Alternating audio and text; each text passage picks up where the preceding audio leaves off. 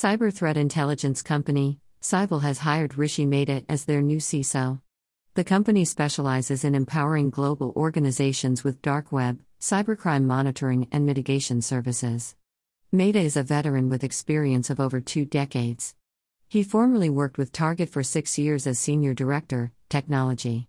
He has also worked with Religare, CitiFinancial, and Genpact.